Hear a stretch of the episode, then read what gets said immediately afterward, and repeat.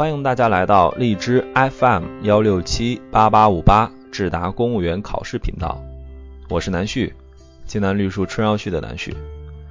今天分享的时评来自于新华网评，让屠呦呦 PK 黄晓明是一种危险的逻辑。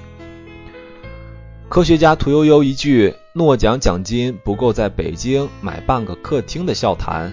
让影星黄晓明那场高调奢华的婚礼备受非议，有人搬出了搞导弹不如卖茶叶蛋的陈年论调，感慨科学家的一生努力不敌明星一场秀。我们当然可以奉劝一些明星在私生活上注意社会观感，也可以为几十年如一日默默钻研学术的科学家呼吁更好的生活和工作条件，但是。即使媒体大可不必无限制炒作明星婚礼，让所有记者都弄明白青高素的来龙去脉也不现实。首先，两者不矛盾；其次，两者不可比。社会发展到今天，必须承认和接受其多元性和复杂性。然而，戏不如娼，戏子不如下九流的老旧思想，依然如幽灵一般，时不时地出现在媒体上。但实际上，各行各业都出精英，只不过用的标准不同罢了。评价文艺工作者的首要标准是作品。一个很久没有作品问世的明星，通常很快淡出人们的视野。即使制造再多绯闻，走再多的学，结再多次婚，也无济于事。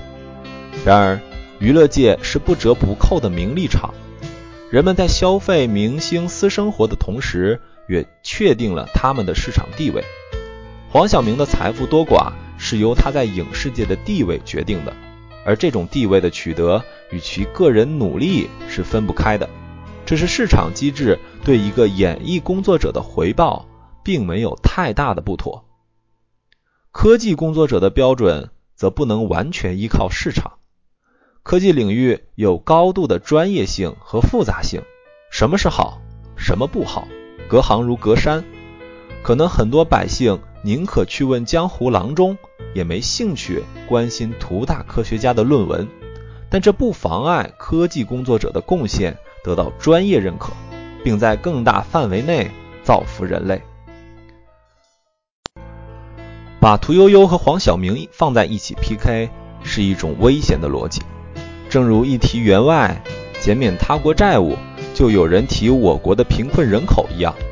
但是如此对比，似乎已成为一种万能诡辩术。